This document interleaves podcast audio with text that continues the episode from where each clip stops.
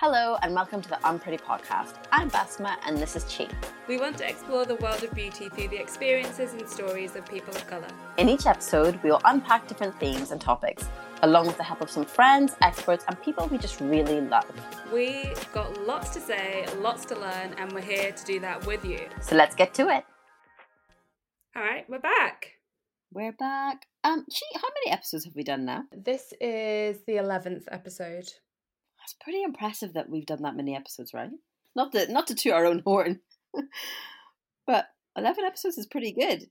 It is. I mean, it is and it isn't. Like, I mean, it's obviously it's really good, but I feel like we've been doing this for a long time. So when I'm like, oh, 11, doesn't But feel like that many. Well, if you think about it, eleven episodes. How many? Because it's every other week, right? So I guess I mean someone else can do the math. It's been a, quite a few months.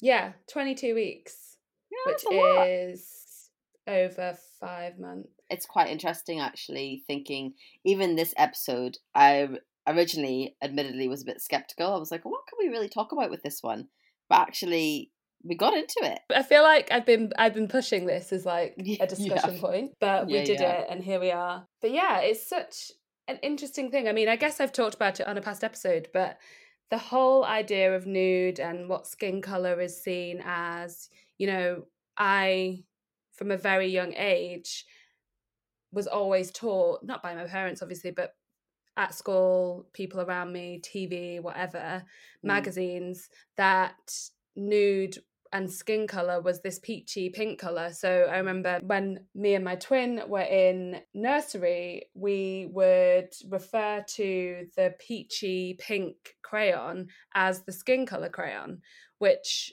is just so I don't know, I don't want to swear, but the only thing I can say is fucked up. What- What would you say as a non-swearer? um a non-swear i actually yeah just in pods i don't swear um i would agree with you but i didn't ever think there was anything wrong with it i just thought that's no. just what it was, if I'm honest. I actually, as Yeah. a child, also thought that that meant the color underneath your skin. Anyway, I thought that's how I, Oh. yeah, that's how I attached to it because I was like, oh, it's not my act. It's like my flesh. It's the color of flesh rather than the color of skin. I guess it's it's the color of like the palms of our hands, isn't Mm, it? mm. And So it like it the soles of our feet. I don't know. I think for me, I just thought, oh, I can find that color somewhere, even if it's like underneath my skin. I never thought of it as like Mm. that's what what's meant to be the color of my skin. So yeah, it's funny how ki- kids think, huh? Yeah, it's funny. Even like moving into adult life and like we'll get into it in the episode, but the never-ending search for the perfect nude and Mm, even I stopped wearing tights like 4 years ago. mm, completely because I couldn't find any tights that would match my skin tone. mm. And I find black tights quite jarring, if I'm completely honest, from Mm. my personal style. Like, I know that, you know, Alexa Chung can rock a black tight and look great, but I just don't think it looks good on me. Oh, I love a tight. I love a black tight. I wear black tights all winter Mm. long. Love a tight. But actually, I just remembered it. I remembered something that happened when I was working at a certain magazine. Will not mention the name. Um, where one of the fashion directors was like, "I hate brown tights. They should either be uh, sheer or they should be black. So anyone that wears brown tights is gross." And I was not in the conversation. I was around the corner, and I looked down. and I was like, "Oh, I'm wearing brown tights." And I remember in my head thinking, I can never wear brown tights again because they're not skin color, sheer skin color, and they're not black. So I Mm. went home that night and I threw away all my brown tights. When actually, So did you used to wear brown tights? mm-hmm, mm-hmm. yeah, I used to brown, Oh my god. but like not my. Skin I think of brown tights as being like super 70s. Yeah, but why? Why? Why is that? Why is that considered like seventies? When like, what's the difference between that and like someone wearing, like, sheer tights that show their skin anyway? You know what I mean? Yeah. Does that make sense? No, no, no. I get I get what you mean. That's the closest to a skin tone tight that we had before. Yeah. There was a, it escapes me that but there was an M&S tight that my mum used to wear and I used to wear as well. It was just ho- so horrible. and I just remember my legs would always it would always make my legs look super ashy. Mm, But mm. some people would still look at me and be like, "Oh my god, are you wearing bare legs?" And I'd be like, "Are you mad? My skin does not is not this color. Like, does this match my arms? No. Do I look ashy all the time? Yeah. Well, maybe they were saying you look ashy all the time, babes. I know. Maybe it was an the indirect. bloody tight. but yeah, so I'm Hey, Chi, you might want to to get into this. moisturize. Yeah, can you just put some moisturizer on? But it looks chic. Well done. but yeah, really excited to get into this because actually, um, really interesting to hear from these two um, lovely, lovely women about their experience with nude, especially coming from a clothing, I guess, point of view, and then from a makeup point of view. So yeah, I'm looking forward to this. Me too. Let's introduce our guests. Yeah. Our first guest is Ade Hassan. She is the founder of Nubian Skin, producing skin tone underwear and tights for women and men of colour. Ade launched Nubian Skin in 2014 and consequently was appointed a member of the Order of the British Empire, otherwise known as an MBE, in the 2017 Queen's Birthday Honours for her services to fashion. And we also have Anita Bhagwandas. Anita is a multi award winning brand consultant, journalist, broadcaster, and speaker, and she's based in London. As a beauty and wellness brand consultant, Anita has worked with brands such as Freud's, YSL, Dove, L'Oreal, and a gazillion more. She is also currently contributing beauty director at Glamour UK and was formerly beauty director at Stylist and Stylist.co.uk. Welcome, guys. So, before we start the episode, we like to always ask our guests how they identify ethnically. So I am, I guess, British Indian. Although I do, and you know, this is interesting in itself, but I always identify as sort of Welsh rather than British, even though you can't necessarily hear it that much in my accent. I've been in London quite a long time, but um, yeah, I, I'm, I do. I well, I grew up in Wales, and it's a very strong culture. So yeah, Welsh, Welsh Indian. Welsh Indian, love that. but my parents are both Indian. They're both are both immigrants. They both came here sort of forty years ago. So yeah, so that is my background. and Ade, what about you? So I'm black. I am British, but also Nigerian. So I was born in the UK. Both my parents are from Nigeria, and I grew up partially in Nigeria. So it's obviously a part of my culture that I strongly identify with, as well as you know strongly identifying with being British as well. Interesting. So, Anita, can you tell us professionally how Yeah. you got to where you are, especially being Welsh and Indian? I'm going to now go with the Welsh. Tell us how you got to where you are, your sort of rise into being beauty director. it was quite uh I guess struggle is definitely the word. So I um, I always wanted to be a journalist. That was always what I'd wanted to do. I started off in music journalism, but when I I moved from Wales to London after I did a postgrad in uh, magazine journalism, and I, I just once I was in my first music work experience placement, I realised it wasn't quite right for me. I eventually moved into features journalism. I got my first job, and then once I was on a features desk, I saw the beauty desk, and I was like, "Oh my god, that is that is literally the job I want to do." And I think the thing is, is because we don't know what jobs are on, are on offer when we're younger. We literally have no idea. You're like given three options, particularly if you're if you're Indian, you're given literally two options. It's like you either be a doctor or you be an engineer, and you've got no other choices really. So I didn't know that was a job, and I saw it, and I was like, yes, that's what I want to do. I eventually I moved from my first job on Top Sante magazine onto Stylist when it, it, I think it had been about six months since Stylist magazine had launched. They advertised for a beauty assistant, which at the time was quite revolutionary because the magazine industry and fashion magazines very typically never advertise their mm. jobs, which has been one of the biggest issues with in terms of nepotism and very few magazines actually ever advertised those positions. So that was one of the reasons it was really hard for anyone who wasn't you know didn't have a friend or a relative who worked on a magazine um, or who worked in certain sort of definitely you know um, quite elitist circles to get into magazines that was always a big part of the problem. So when they advertised it i went for it. I had a sort of sense that i was like oh i'm really I'm not going to get this because I don't look like one of the beauty editors. And I, you know, I'd seen all the beauty editors on the circuit. I was like, you know, they're all really blonde, super well off, you know, just lived in like different worlds to me. They were all, you know, super skinny and like existed on green juices. I'm, I'm a plus size woman. I was just like, I didn't look anything like them. And I went for it and I somehow got it. And I guess that was really the start of things for me because they really gave me a platform and a voice and they were really encouraging in terms of me talking about things that were important to me.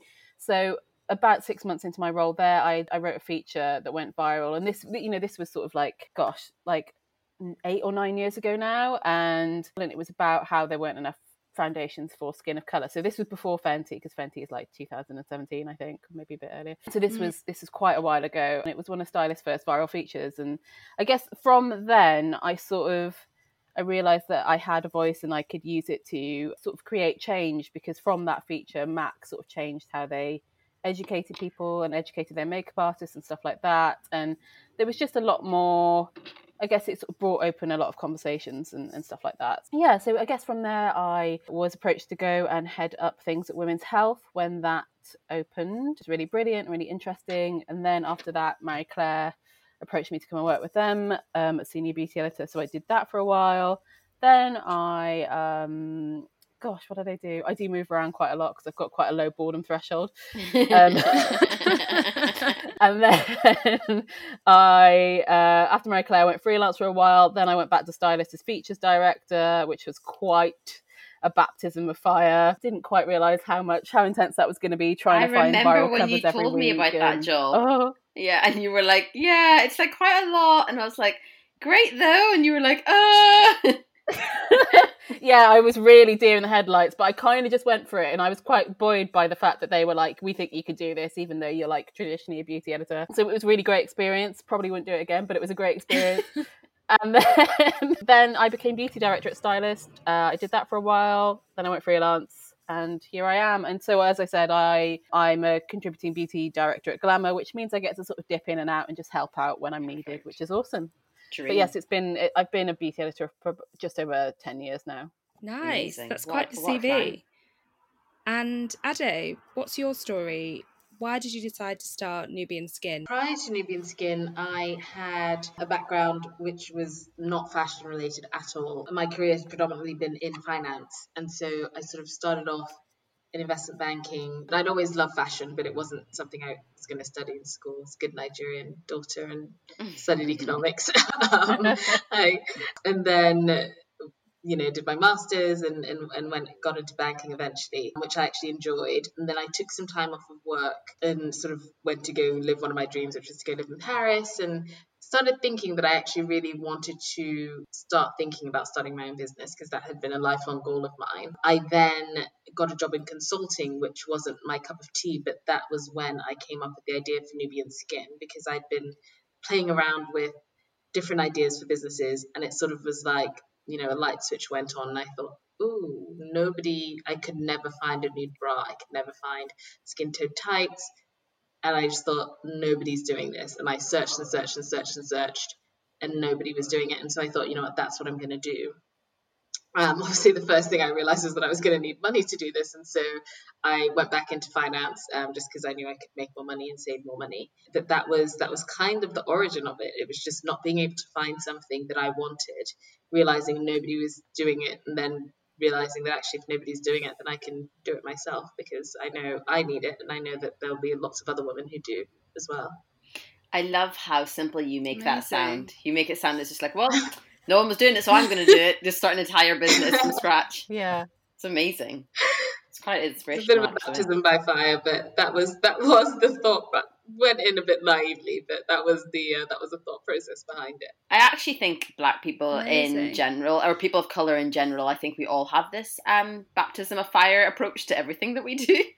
we wanted to talk about this whole concept of nude, finding your nudes in whether it's clothing or makeup or whatever it is. And obviously, as you said, Anita, you talked about it like nine years ago, but the progression only really actually happened, let's say, three to four years ago properly. Like, I think brands were still doing it, but like 10 shades, 15 at a push. From your beauty point of view, why do you think it's taken so long for brands to sort of get to that sort of Hey, nude. I think the main thing is that most beauty companies are run by white people and run by white men quite often, and it's it's not always a consideration. Uh, you know, as, as we've kind of, I guess we we all know, you know, your the point of view of a person of color is unless you're in the room is is quite often just not even considered and not it's not even a thought process to consider mm. somebody who isn't who isn't white basically. And i think that's probably one of the biggest things. So when people sit down to create colors if there isn't someone of color there going wait okay pink isn't a nude that, that that's what what happens. And you know these brands these sort of lines are created without people actually realizing that nude is an entirely like really big spectrum of colors. So yeah. I think that's probably the biggest thing actually. And do you have it when brands get in touch with you and they're like, this is the perfect nude lip and it's like one color? Do you have that that battle with them, the difficult exchange? Does that happen often? Because I even see it on Instagram. Like I saw, I won't name the brand, but a black owned beauty brand that posted a picture of a beigey pink lip color and called it the perfect nude, which I was even surprised by as a black owned business. How does that exchange happen when you're speaking to brands, Anita? For the most part, I think brands are a lot of the brands I deal with anyway are very aware of it. So it hasn't been too much of a problem in the last few years, but in the past, it definitely has been an issue. And I've always sort of fired an email back and been like, look, can't support this, won't feature this. You need to know that this is an issue. I would say it in a nice way because I do always try and come from a place of I guess education it's not my place to educate people but it is I do sort of say like this is what this means this is what this feels like mm. and sort of come from that angle you know in terms of you know explaining it in an emotional and relatable way but yeah I guess it's it's because of those brands you know largely being headed up by white men that these things do get ignored and yeah it does happen I have yeah. to say Ade, do you actually use the word nude in your company? Like, is that something? Is nude a, even like a shade for you? Yeah, we I do use I use skin tone more than nude if I'm honest. Um, but we do use the word nude saying that these there are there are multiple nudes if that makes sense. Mm-hmm, mm-hmm. So we don't refer to one specific color as nude. Um, we always talk about a range of nudes or we talk about skin tones. Mm. Mm. I guess nude is more of a I suppose concept isn't the right word, is it? But it's a it's a umbrella term for exactly. an entire spectrum. Well, that that's it. Nude is the color of your skin. That is, and skin. Everybody has a different skin tone, so um, yeah. by definition, it shouldn't be one color. From Nubian Skin, from a brand point of view, actually, I think we're quite interested, or from a business even point of view, when you started the whole concept of Nubian Skin, did you start with like four shades of nude and then five shades? Like, how did you choose the nudes? Mm. Well, so it's funny because just speaking of Anita's experience, the first port of call when I was trying to figure out colours was to stop by foundation counters. And obviously, there were some dedicated companies like Fashion Fair. Because um, this is 2013, so not very long ago, when I started actively creating the colours. Fashion Fair and, and Black Up were sort of dedicated for women of colour as, you know, having multiple tones, but I remember walking into a very large beauty department, I won't mention the shop, and going to essentially every major brand. And MAC had a few colors. You know, they probably had the strongest offering at that point, um, outside mm. of Fashion Fair and Black Up. But I was going to like the big hitters, and some just didn't have anything darker than beige. Like they had about 40 colors that were all cream to beige. Like it was, it blew my mind that in 2013 there were brands that literally just ignored the majority of the world's colors. Yeah. Um, yeah. was that in London? That was in London. That's that see, that's wild to me. Um, and these are like big, big makeup brands, and so that was a very that was just a bizarre experience. But yeah, I knew just because I was doing lingerie, which has a lots of SKUs, which is stock keeping units, basically lots of different options. So you've got lots of sizes anyway, that I would need to have a relatively limited number of colors because then otherwise it would just be way too big of a project. But after initially, I think I was going to have six and ended up doing four. Just speaking to initially speaking to makeup counters, trying to figure out what, you know, the perfect colors in between the shades that would work well um, and then sending it off to factories, having them come back, trying to match them to Pantones. They were terrible. So essentially, they all of our colors are custom because I had to sort of get the fa- the samples back, say please add more red, make it deeper, make it more yellow, so it actually matched a skin tone. Mm. And to this day, we, from all of our suppliers, we custom dye everything because Wow. fabric manufacturers do not create those colors. Like they have white, black, and beige as the standard colors. And so anything we make, we have to order specifically. That is actually so interesting. You Wow. custom you custom make your colors because they aren't even Yeah. there to use. Which means that our um, our cost of doing business is Yeah. higher. Your Mhm. cost must be wild having to custom custom color.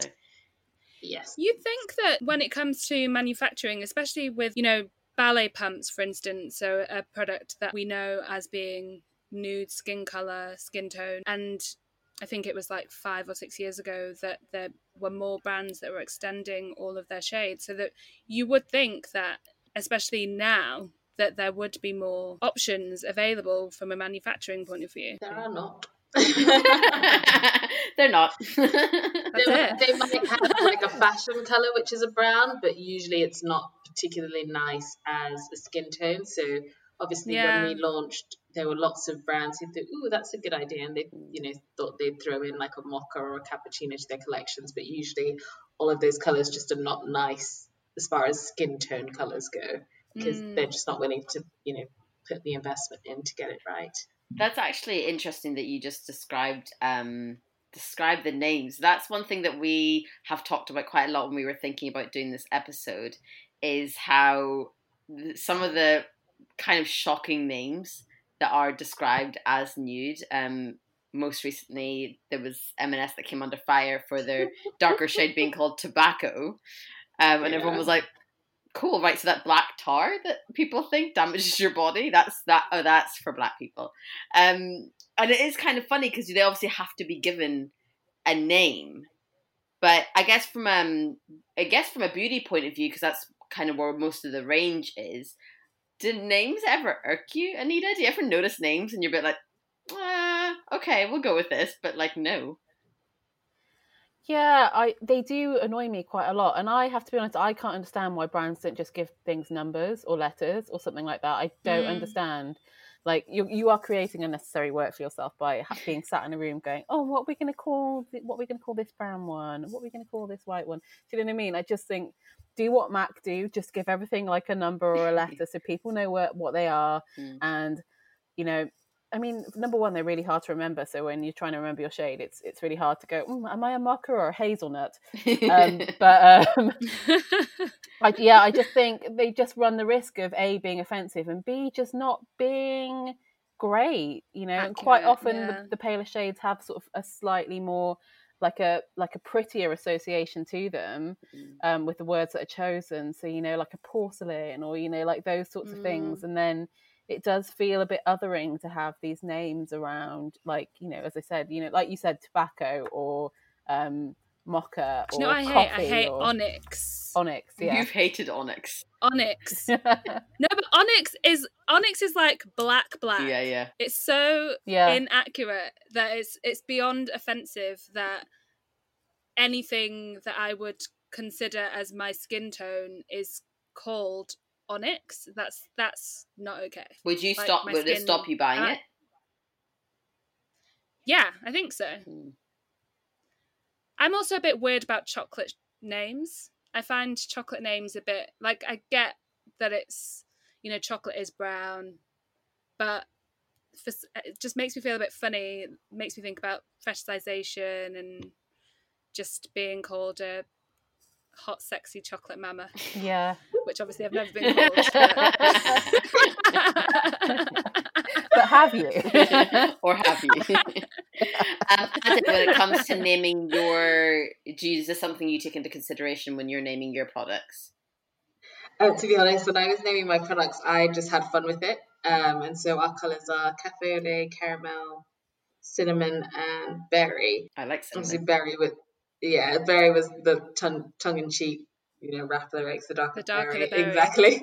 Um, so I Mm. just thought that was kind of a fun cultural reference. Um, and yeah, I just kind of had fun with it. I know some people do find any sort of food names offensive, which I mean is entirely their prerogative to do. I took it from a place of fun and, and things that I, you know, thought actually the color is very accurate to the color that I'm creating. But yeah, it, obviously you don't want to do something that would be just completely offensive. No, I do like the berry thought. The darker the berry, sweeter the yeah, fruit. I Yeah. do. Yeah. I think with the extra context, I'm like, yeah, that's that's Yeah. actually hilarious. Well, because and some it. people are like, okay, we get like cafe au lait, caramel, cinnamon. They're like, what the hell is berry? And I'm like, you don't know.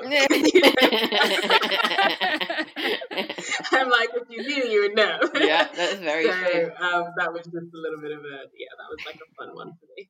That is quite fun. Anita, maybe you'll remember this, but L'Oreal came out with a super inclusive nude lipstick line at the end of last year, and their names were things like no dependency, no judgment, Yeah. no Yeah, prejudice. cool. Um, yeah, I do. I do sort of vaguely remember. I get like so many new launches that it's like one in, one out. Yeah. But yeah, that is a really great thing to do. And the names, from what I remember, were quite fun, which is really good. And actually, Bobbi Brown have got a new range of nudes coming out in September, and, and that's really awesome as well because actually Bobbi Brown were one of the original Mhm. Brands that did cater to women of color. But m- my first foundation that matched my skin tone was actually a Bobbi Brown that I found in America when I was 17. So it took me until I was 17 to get something that even vaguely matched my Mm. skin. Mm. And it was a Bobbi Brown stick. Yeah, so Bobbi Brown have got these, I think they've got 10 shades of nudes that they uh, are coming out with, which is really nice. And they're all really pretty and lovely, lovely colors. So yeah, and it, it's awesome, as you were saying with L'Oreal, that the names were Ooh, I'm quite cool and quite fun. Right, and you're- I- you're know, that's selling it. I know, I know. They should put they should put me on commission. But yeah, it's it's awesome that you know L'Oreal went with those fun names as well. So I think yeah, as, you- as you said, and as um, it, it's like having fun with names is great, and it, it means that it's it's less there's less sort of stigma around. I don't know, like the hazelnuts, and I, I seem to have a thing about hazelnut. I don't know why. yeah, I think that's probably my color. yeah. Um, It's your shade. so I'm like, um, but yeah, I think it's it's cool to like play with names and stuff like that. Definitely. Fenty shook the world, literally, the beauty world. We're like, wait, one, not only is this incredible, but also, how does this not exist yet? That's what threw me with Fenty anyway. I was a bit like, how is this not? Why are we so surprised by this? Like, why has this just happened? Like, literally, like two or three years ago. But they have a shocking 55 shades of foundation, which is actually, I'm not going to lie, I went into Boots the other day to be like, I haven't tried Fenty, I'm going to give it a shot. And I was beyond overwhelmed and I walked away because I was just like, I don't, am I, am I this? Am, I was like, am I one of these four? And then there's so many shades that I needed someone at the counter to help me. And you know, with COVID, they can't, I mean, you can't be sampling stuff. So I was like, okay, I'm, I'm, Mm. I'm done, and I've wrapped this up. I'll maybe post COVID think about this. But do you guys think that you know? That we do need 55 shades. Is that what that is? Or is there a happy medium between 55 to like five shades? I mean, I think, and I'll, I'll probably let Anita take the lion's share of it uh, because of her expertise, but from sort of a layman's perspective in beauty, I think the more offering there is, the better. Obviously, a lot of times when you'd look at, you know, a lot of the big brands, they'd have 30 that were just pale shades. And Mm. skin has so many different sort of undertones and, and so why not have as many um also before fenty there were because I, I do um you know fashion fair especially was such a groundbreaker when it came to creating colors for women of color because they had about 45 prior you know this is like from the 70s they were like our mother's generation of makeup. Mm. um, so did exist, but obviously just not with the sort of star power and the accessibility that Fenty that, Garnered. that Fenty. I think there were brands doing it before Fenty. So as I said, I think Mac were one of the originals that were were doing shades for women of color. Actually, before that, Lancome were pretty good, and there were a whole there were lots of brands actually, sort of. I guess maybe seven or eight years ago that went actually right. We need to sort this out. So there were brands doing colors, but I think Fenty being I guess not. It's it's a whole thing of uh, a lot of brands will bring out a certain set of foundations, usually towards the pale end of things, and then they'll go, okay, we're going to extend our shade ranges, and that's the issue Mhm. for me. Um, you know, not every brand can afford to launch with 40 50 60 shades they can't like it's it's it, it needs backing you know Fenty is owned by LVMH. It does need money behind it to do that. For me, where uh, what brands need to do is if they can't afford to necessarily launch 50 shades, is launch 20 shades, but make sure you go from really light to really dark and you are showing that you are for everyone. Great, you know, extend your shade ranges in six months to a year um, to make sure you can cover more within that, but make sure you are covering light to dark so that you this is for everyone and that you are signifying, even if it is just a signifier, that you are signifying that this is for everyone. So that's kind of my thing with brands. I guess from an industry industry perspective, knowing that it can be tricky to formulate that many shades all at one go. Um, but that said, I do think there are brands that do that really well post Fenty. So Makeup Revolution, because you know Fenty is still, you know, I think I feel like the foundation's probably about thirty quid or 20, 30 quid. Yeah, you know, that is is still a lot. It's not cheap. That's still a lot for a lot of girls, particularly young girls. So uh, Makeup Revolution is really cheap and generally have a really great shade range. Mm. Particularly their Yeah. concealers are really good. So there are other brands who are starting to, I guess, use Fenty as a benchmark and make sure they either hit that or go above that.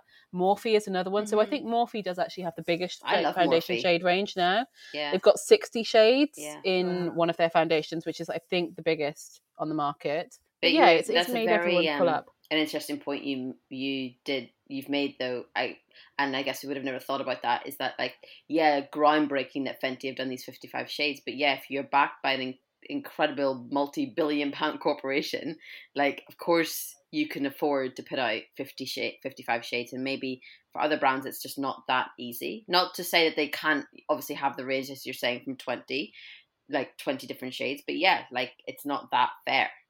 So um yeah, it's a very good point It's true, but I guess it is. I, I I agree. Like, obviously, massively backed with huge funding, but also from a marketing point of view, you know, if Fenty had launched with just twenty shades, it wouldn't have got the story that No. it got. Mhm. And actually, it's almost set this benchmark. Because as soon as Fenty launched, everyone else was like. 55, 56, Mhm, 57, mhm. 58. All brands were launching, or this color inclusive brands that were launching everything was like 50 plus.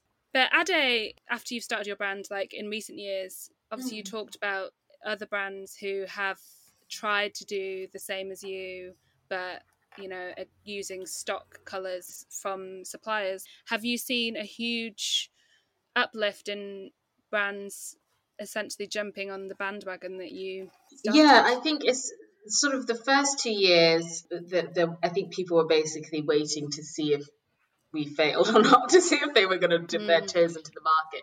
But um, I mean, if I go through our order lists, because we've had every single, pretty much every single major lingerie brand order from us, essentially doing market intel on our colors. And so I think the lingerie industry is still way, way, way behind the beauty industry Mhm.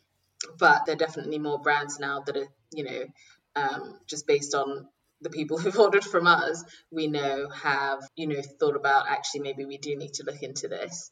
I know some people have, have sort of paid lip service and tried to make do with what's generally available in the market, and then there are other brands who've actually, you know, essentially used our colours and, and done a better job. And so I think there's still a lot of progress to go, but it's slowly starting to get there. And one of the biggest things, even if people aren't creating multiple new tones that I've seen, is people starting to rename um, colors. So whereas they would have black, white, and nude, they've started going actually, let's not call that nude, let's call that, you know, peach or something, you know, just to sort of step away from the one nude fits all.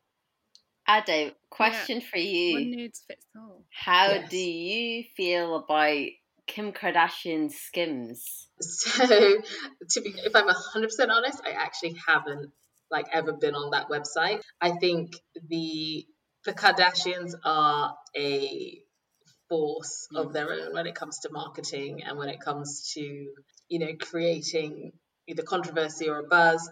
And so I know there's lots of people who love the brand, whether that's because they love Kim Kardashian or because the products are actually good. I've never tried the products, so I can't speak to them. But from a customer perspective, I think having options is always a good thing. You know, having options so that if you feel that if you want something, you can get it from a consumer perspective, that's brilliant. Obviously, is the brand so launch. that's so PC of you. So polite. The customers can When I have. think about Skims, I just think about I don't know whether everyone else saw the face mask drama that went down at the beginning of lockdown, Yes. where they launched all of their nude face masks, and then the we're going back to the Onyx thing. the um, black model, her nude was actually black, which was wild. I think it's also knowing that sparking controversy and getting people to talk about things is a very, very powerful marketing tool. And it's one that I think they excel at. Obviously, when Skims first came out, I think it was called. Oh, Was it- Uh, kimono. kimono.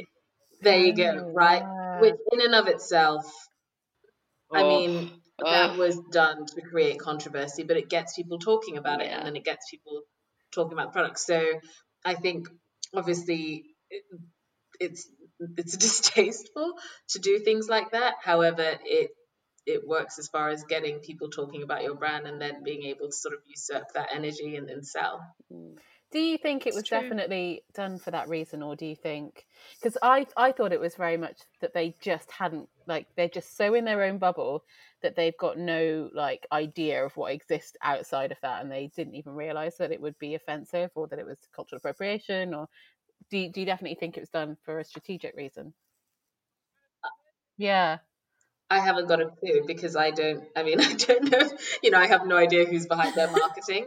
Um, but I think they've done well selling off of creating controversy. Yeah. So Yeah. it, to be honest, from how things work with them, it wouldn't have been actually a bad move as far as marketing goes. yeah. That's so interesting that con- co- creating controversy can be thought of as not a bad move. You know, like that actually. Well, it hasn't been a bad move. It hasn't been a bad move for them. Yeah. I mean, look at the, Yeah. the entire sort of brand is is mired in that. So yeah. and and it Literally sells. the most unexpected people that I know, like the coolest people who I would have thought wouldn't buy into the Kardashian empire, were obsessed with Skims. You can't buy it. Mm. Can you? Can, I don't think it's very expensive to get it over here in the UK, isn't it? Because it's overseas. Yeah, but people was people were spending that money, Wow. which I find crazy. Wow. You know, obviously now we've got plasters, ballet pumps, crayons, underwear, all these things that are becoming all the spectrums of nude that you can have and all the different shades. Like it's kind of funny, the Crayola one especially, and plasters that sort of just arrived like a week ago. Like everyone was like, wait, they don't have plasters? Which I I I just like even if I like that they've done it, but But you I know felt what? irked. I was um yeah, that was Elastoplast, but I was actually researching and Tesco launched their own brand of, you know, a range of shades of plasters like back in February. But that just didn't really get very much attention. Tesco's. Mm, yeah, well, they launched it in um they launched it and before that about I'd say 2015, 2016, a brand called True Color Ah. Bandages mm, launched in the US because I know we spoke a lot with them obviously just because of the similar nude things and so it was a I think they were a white couple in the US and they had either one or two children who were adopted who were black or mixed race and and they were like our kids can't get this and so they created a whole you know a whole range of plasters Hmm. and then I think a couple few years after that Tesco came out with it well, none of these people had Kardashian funding to brand to, to basically let the world know is the problem. but what do you and- guys? Maybe Tesco. What do you guys think is next? What is the next thing that doesn't have nude? oh Yeah, it's interesting. We've been trying to think about we, this we as do well. we do so like Louboutin. I think it was in like 2016 Yeah. Mm. mm. launched all of their shoes. So we've got we've kind of got court shoes, but I guess to a certain extent, you know, you have to be able to afford those shoes. So I Mm, guess it's maybe about the accessibility of things exactly and sure. having stuff on, you know, both ends. And I don't necessarily agree with fast fashion at all. I'm quite anti it, but I understand that some people can't not buy that.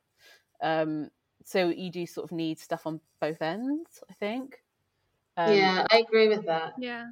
I think it's the it's the accessibility. It's being able to because even though we, you know, have colors or you know in our lingerie or there's brands like Fenty, I think if you really reach parity when a young Indian Welsh girl can walk into her Superdrug in Wales and pick up a foundation that matches her skin tone, mm-hmm. right? Or somebody who lives maybe not in a major, you know, city can walk into a shop and say, actually, I can find tights in my color, I can find a bra in my new tone. I think that's where we need to go next is people being able to find it with the same ease that their white counterparts can find. Yeah, yeah, I agree with you. Yeah, no, I agree. Anita and Ade, actually. So, as part of this episode, we are ourselves testing out various nude lipsticks Hmm. to find our perfect nude because Fun. weird thing that's happened, we are all over 30 and none of us in our 30 plus years have found our nude lip. Have you found your nude lip and how did you find it?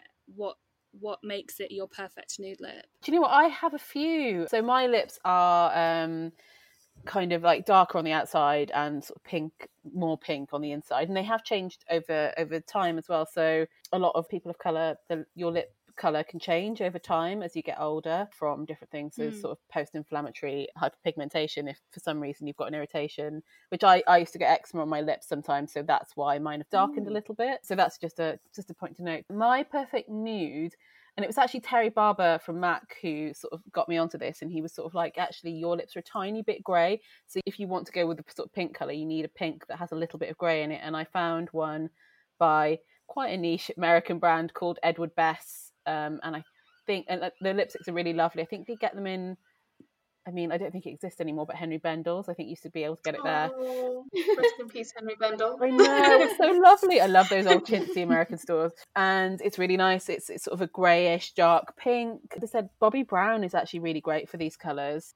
And they're probably one of my favourites. And there's a Fenty lip gloss as well that's a really great nude. Um, I can't remember the name of it. That's a really lovely colour as well. So there's definitely options out there. It, it does just, I think it's almost getting the right texture with a nude Yeah. lipstick. I think you've got to, they can't be too opaque because sometimes they look i think Mm. particularly on skin of color when you do have different nuances and tones in your skin it can look a little bit superimposed if you get something that's really really block so it needs to have a little bit of a sheen and a bit of translucency is that a word I made that up Yeah, Um, to it. Good advice. Yeah. Great advice. I Yeah. what about you? Yeah, I, you know what? When I was ah, like 20, there was a Bobbi Brown. It was a lip. It's like a gloss, but it's a very thick gloss. I don't know if they make it anymore, but that was a really good color. And now I've got two that I love. One is actually on the bottle. It's by Smashbox, and it's one of their um, lip glosses. And it looks orange, but when you put it, it's got a little bit of shimmer in it. But when you put it on, it's literally just like enhances my lip color. It, it doesn't look orange at all, but it's kind of just like a Oh. perfect. It's just perfect. And then lipstick wise, I use Dior Addict. I think it's called Side Roll, S or Side Roll, S I D E R A L, and the color looks the tiniest bit like a plummy purple, but with lots of shimmer. But when I put it on, it's just like the perfect nude, slightly the teensiest bit of like a plummy color on it. I love that. That's like if I was to wear that every day, that would be kind of the color that I would go for. Mm, so nice. I have to Interesting. These ones Okay. down. We'll add add that to our list to- to try. Yeah, but I agree with agree with Anita that you don't like. I would never do like a matte uh, sort of block color for a nude because that just would be a bit weird. Mm. I think it does have to have, be like a little bit have a little bit of transparency to it. Mm. There is Mm. actually a really great brand that I've just remembered, and I think they're they're owned by sort of three like millennial millennial sisters. It's called Citizen, so I think it's C T Z N, and they specialize in nudes for all different all different skin tones in terms of lipstick. So there's something to check out if you don't want to buy from a like a huge, great big conglomerate. So they're a brand to check out. Oh, look those And up. also the other thing that just occurred to me is, is as well as getting a lipstick is finding a nude nail polish. Um, Mm. it's an Ooh. interesting one Oh, that people don't often consider actually and i think quite often the nude when you assume a nude and the, the nude that's assumed is ballet slippers by essie Mm. and it's that really super white pink color and i always remember i remember when i got first got that as a beauty assistant years and years ago and i, I put it on and i was like oh, this looks really weird on me i don't know why i didn't think it would look good but um yeah, it, it just I remember thinking, yeah, yeah, that's not for me. That's not for me. That's a good one though. Um, Nail polish is a good shout. Yeah, Yeah. I have actually searched for the perfect nude in nail polish and I haven't found it yet. There we go.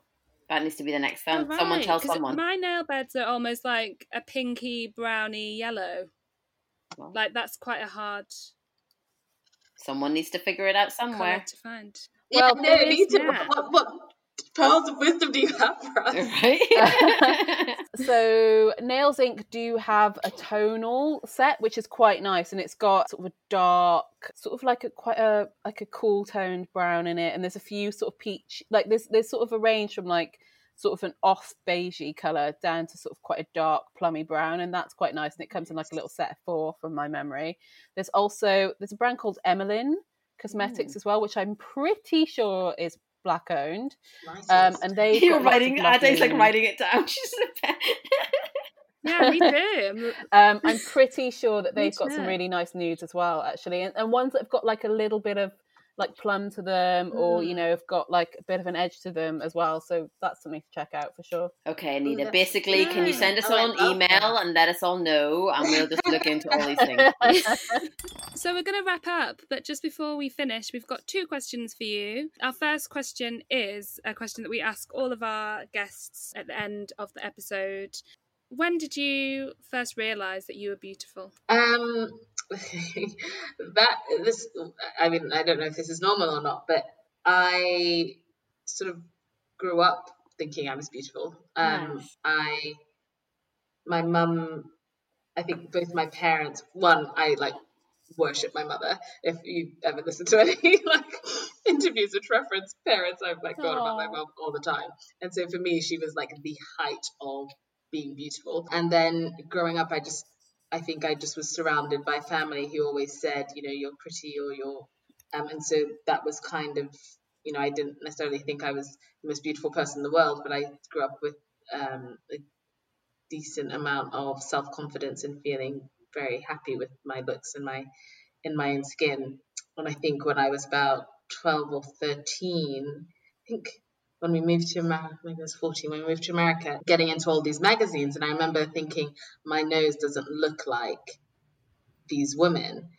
And as I say, I like worship my mum. And I remember saying to my mum something about my nose, and she just looked at me. She goes, Huh, I always thought that your nose was great. No, it was my lips. It wasn't my nose, it was my lips.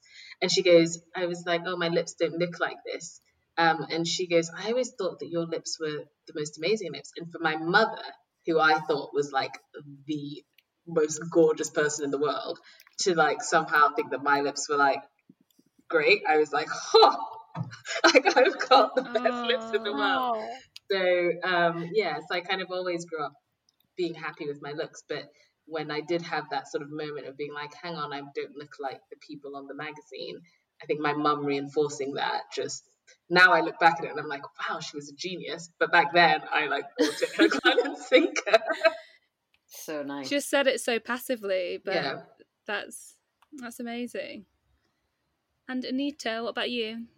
So mine has been a much more recent thing, and it is. I'm not going to lie; it's something I still really struggle with. So, as a very quick backstory, I did have um, a lot of self-esteem issues growing up, and that came from being in a very white school in a very white country uh, in Wales, and from only really seeing or engaging with media that had white people in, and you know the dominant aesthetic or definition of beauty was thin, blonde, you know, blue eyed. So I, I did really struggle with that when I was younger. And so for me, it's probably only been in the last few years. And so I'm 35, no, 36 now. Um, so it has been quite a recent thing for me. And that has come from really just unpicking things myself and through therapy and through expanding my beauty icons and really looking back at history a little bit and sort of unpicking things. So mine has been a much more recent one. Quite Aw. sweet though. Also, I think Still Anita, nice for you as well. Um, obviously following your journey and you embrace being gothic and you love being goth, and it's something that you talk about. But obviously, that comes with a journey because it's a bit of like a re- people, I guess, always have such negative connotations to the gothic idea. So sort of wanting to be that, but also fighting that at the same time. Yeah, I think the other thing as well with being a goth, so I, there's a, I've got a lot of sort of otherness in in lots of different ways, but yeah, being a goth as well the dominant aesthetic in, in gothic culture is being white so actually i always remember the first time i it was one of the first times i came to london when i was in uni i saw a black girl who was a goth and i was like oh my god this is amazing and it was the first time i'd seen another non-white goth mm. in my mm. entire life and i guess yeah being on the fringe of that subculture in terms of not being the you know the ideal type in that subculture so it, it kind of came from lots of different angles but i've come to a place where actually mm. now I, really embrace the difference. And I think actually another thing was being in an industry, so magazines and beauty, the beauty industry and, and women's magazines, and being, you know, the, the, very much the assumed idea of beauty was, you know, as I said, it was kind of like slim, you know, blonde hair, blue eyes, blah, blah, blah, all of these things. So actually, it's taken quite a long time for me to extrapolate myself from all of that conditioning after 10 yeah. years in the beauty in, in sort of women's magazines to go, no, actually, I define what beauty means to me now. Mm. Oh, lovely. Before we let you go, can you guys let us know where we can find you on the internet? So, Nubian Skin is easy. It's just nubianskin.com. And Nubian Skin is our handle on Twitter and Instagram. And it's just forward slash Nubian Skin on Facebook as well. So that's all very easy. And um, personally, my Instagram is um, it's Ade Hassan. So that's just again my name. And Anita? Yeah, for me it's it's pretty easy. So I am at it's me, Anita B, pretty much on everything, but mainly on I Instagram. Listening back over that episode, mm. I mean we recorded it two weeks ago and it was the same week that Jacob Blake was shot but seven yeah. times by a police officer in the US and I don't know, just hearing myself, I, I can hear how affected I was by that. But at the time, I don't think I was fully aware of my feelings. Yeah, I kind of agree with you. We kind of, um, it's funny with black trauma a little bit, isn't it? Because you, you sort of are like, okay, well, yep, that that's hap- that's happened again, and you sort of know that you just have to keep going and keep working and keep doing whatever you're doing but actually there's an unwavering uncomfortability every single time something happens and you're trying to work through it so yeah i mean i didn't mm. notice but it was um what a tough week what a tough yeah um, what a tough week tough week tough i think year. the important thing that i've learned is that it's about just doing temperature checks on yourself mm, and like mm. i have since done that and realized that that's why i was feeling a bit heavy yeah and then obviously we lost Chadwick Boseman, mm-hmm. and that added to it. Gosh, um, yeah, Chadwick really. It's been a tough me. few weeks. Yeah, Chadwick was hard. Chadwick really, yeah, that really, really hit me. Um, almost more so in the sense of when you don't know that someone's really suffering, you have no idea they're suffering until they've mm-hmm. suffered, and yet enough. they can achieve so much at the yeah. same time. Yeah, makes you think about your own achievements as well in a way. But um, beautiful celebration of his life and beautiful amount of work that he created. But yeah, definitely felt it. But in a way, that's what the beauty of this episode was because you can sort of, it was quite positive. Yeah, there's changes mm. to be mm. ma- made, and there's still things that we can move forward with, and what can you know we still could do with some nude um, nail polishes. but in general, um, we have made strides in this department. Like you know, nudes are on the rise. Yeah, and... definitely. There's a lot of inclusivity. But I think my biggest question that I was left with after that conversation is should we even still be using the word nude if it has this connotation that I think everyone instantly thinks of this specific color, this very mm. monolithic color when they think of the word nude mm-hmm. before they then start to apply it to what nude means to themselves. Sure, should we yeah. still be using the word? I have an issue with us being like, should we stop doing this? Should we stop doing that in 2020? Because by the end we get to this year, we're going to have nothing left. I don't think we should stop it because I think that we should have those challenges. Like, mm. I think that this needed to be a discussion point. It needs to be discussed. And if we were eradicated nude, it's almost like you're pushing and you're just getting rid of what is actually quite a bad not bad, but what's a thing that needs to be discussed. Deleting yeah, it doesn't but maybe mean it's... it's not deleting it; it's changing it in the same yeah. way that you know there's certain words from our language that have been removed, not removed as such, but they they're obsolete because they've lost the real connection to its actual meaning and therefore yeah. we have to find another word that's more relevant and more universal that makes sense i think yeah. it's not I'm not talking about cancel culture here, Baz. yeah, I'm just like take words out of the frigging dictionary. Be like, we're not that word anymore. But yeah, I think it's about changing that narrative and changing the way we speak about skin tones and skin colors versus just cancelling out a word. So yeah, I totally hear yeah. you. Yeah. On a side note, mm. we haven't talked about all of the September issues. Yeah, the the reign of the black people. Which Again, was the cover but, the cover of every September issue. And October, it's like seeped into October issues as well. Yeah. I I liked this time round. I wasn't as shooketh as I was in 2017, was it? Mm. I think that it felt more i mean it felt reactionary don't get me wrong but we were seeing different faces and that's what i liked about it it wasn't beyonce rihanna got one cover there was no like Thandie Newton. Do you know what i mean? Like it was it was different. Clara clara amfo got like our clara. covers. our clara. Yeah that's true. I, i'm not yeah i agree with you in terms of i didn't um it felt a bit more authentic this time around, but I was still definitely shooketh. Um, I still definitely like, oh, oh, oh, what's gonna happen? Because to be honest, I feel like what happens after the September issue. You know, okay, cool, we're making this stance because the September issue is a big deal to people who work in the industry, not to really anyone else. And then after the September issue, what's the next stage? What happens in like the March issue, you know, or the the January issue? I um, the September issue's always got to make a stance. That's its point. I want to know if we're making yeah. a stance and standing by that past September. Well, what we've seen so far with John Boyega on the cover of GQ mm. and Tracee Ellis Ross on the cover of Dreamy. LUS. Yeah, dreamy. I feel like, I mean, let's see. As we say, we can't come to any conclusions right now, but it it felt like a springboard to a more inclusive future and i just i liked the diversity and i liked as well that it wasn't just black people yeah yeah that, yeah yeah you know there were not many but still a few non-black faces on the covers of magazines and because yeah, that's the thing about this diversity conversation people think it's just about like having a black person in the room and it's not just about black people as much as yeah. you know I'm pro black every day. Pro diversity every day.